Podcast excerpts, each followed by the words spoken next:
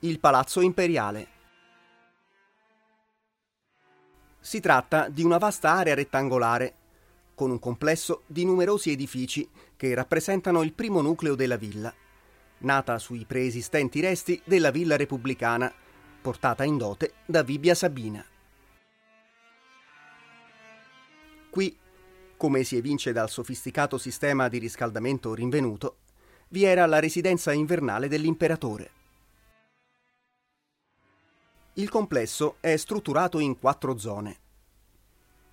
La prima è relativa alla biblioteca ed al portico ed è collegata al cortile delle biblioteche. La seconda comprende il peristilio e gli antichi cubicula repubblicani. La terza è costituita dai giardini e dalla cenazio, in una parola dall'area conviviale per eccellenza. La quarta zona, infine, è limitata al monumentale ninfeo e funge da collegamento con gli altri edifici circostanti.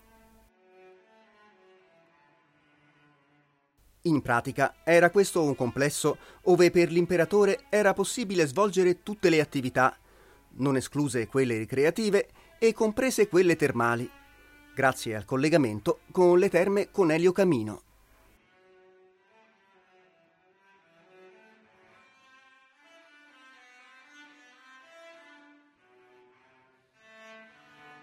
La sala con pilastri dorici.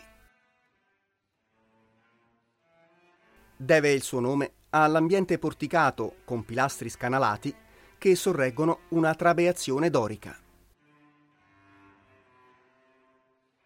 Non era la sala del trono di Adriano, ma una struttura di collegamento tra le varie zone del palazzo, realizzata durante la seconda fase edilizia della residenza imperiale e quindi in posizione contigua del triclinio estivo e delle esedre costruite nel periodo repubblicano. Grazie a questa cerniera, Adriano ed i suoi ospiti raggiungevano il perissilio esterno, la piazza d'oro, il triclinio estivo, l'edificio con peschiera. La copertura del porticato era effettuata tramite una volta a botte. Alla sala si accede per mezzo di un corridoio, in cui in parte è ancora visibile il pavimento a mosaico.